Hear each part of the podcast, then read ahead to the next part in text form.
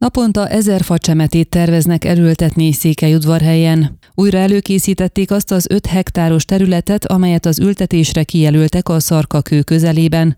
A város erre az alkalomra 25 ezer juhar, bük és cserefa csemetét vásárolt a Kovászna megyei erdőfüléről. Az ültetésről, amelynek első napján szerdán a Kóskároly és az Ötvös József szakközépiskolák, valamint a Tompalászló általános iskola összesen négy osztályának tanulói vettek részt, 1100 iskolás és 250 önkéntes jelentkezett. A város még 2019-ben 35 hektárnyi területet vásárolt meg, ennek egy részén zajlik most az erdősítés.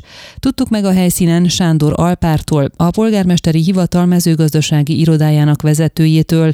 Mint elmondta, a teljes területből 16 hektár kaszáló, 16 pedig erdő és kaszáló vegyesen. A hosszú távú terv az, hogy a teljes területet erdősítsék. A jelenlegi akció során az 5 hektáros vadvédelmi kerítéssel határolt területen március 29-éig hétköznaponként diákok dolgoznak, ez alatt napi ezer csemetét terveznek elültetni.